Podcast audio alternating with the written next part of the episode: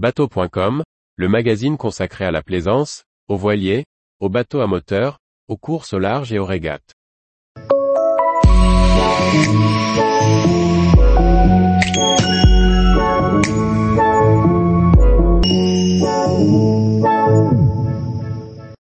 JPK Composite, des voiliers performants nés d'un duo architecte chantier fertile.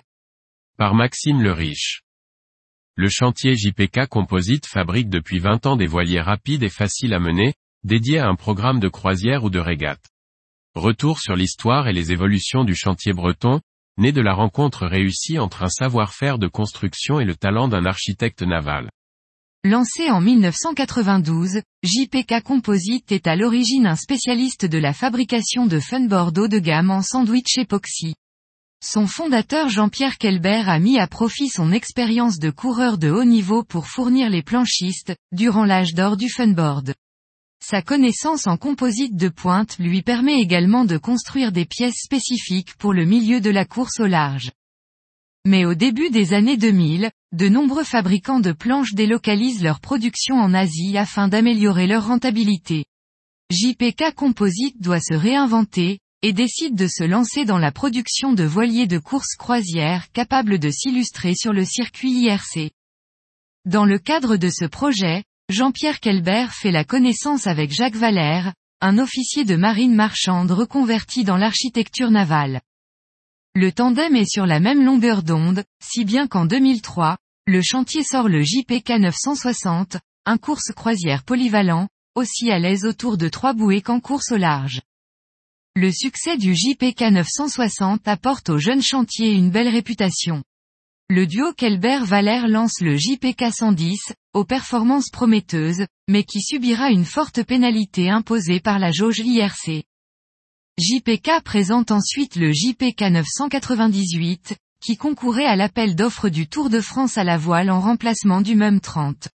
Bien qu'affichant des performances supérieures à ses concurrents, le JPK 998 est mis de côté au profit du M34, qui connaîtra une carrière très contestée. Le lancement du JPK 1010 en 2010, futur vainqueur de quatre éditions de la Transquadra, transatlantique amateur de haut niveau, et du Fastnet 2013, va confirmer la réussite du tandem constructeur-architecte. En 2012, le chantier démontre la polyvalence de sa production en lançant le JPK 38 FC, pour fast cruising.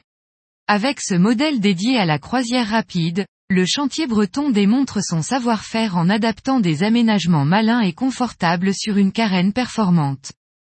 2014 verra l'arrivée du JPK 1080, qui une fois de plus va bousculer le circuit IRC. Taillé pour l'offshore, il va remporter la Transquadra, le Fastnet et la mythique Sydney Bar. La sortie en 2019 du JPK 1030 marque un tournant dans la conception, avec un bateau typé pour la course au large en double ou en solitaire.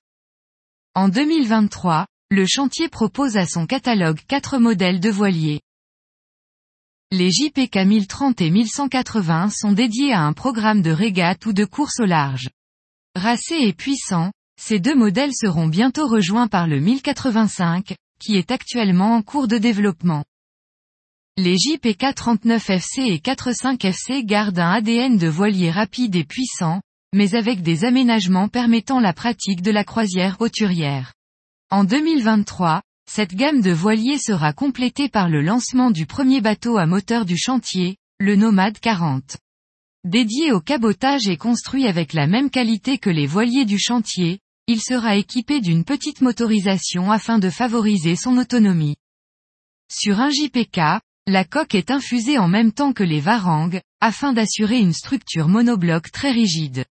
Le savoir-faire du chantier dans la maîtrise de l'infusion est reconnu dans le secteur. Toutes les étapes de fabrication sont assurées en interne, par une équipe de passionnés qui sont majoritairement navigants. Chaque unité est fabriquée à la demande, afin de garantir aux futurs propriétaires un niveau de personnalisation optimal. Depuis sa création, JPK Composite a lancé près de 250 unités. Basé à l'Armor Plage dans le Morbihan, le chantier emploie une cinquantaine de collaborateurs, et a généré un chiffre d'affaires de 5,2 millions d'euros en 2021. L'outil productif occupe une surface de 4000 mètres carrés, et il en sort une vingtaine d'unités chaque année. Tous les jours, retrouvez l'actualité nautique sur le site bateau.com et n'oubliez pas de laisser 5 étoiles sur votre logiciel de podcast.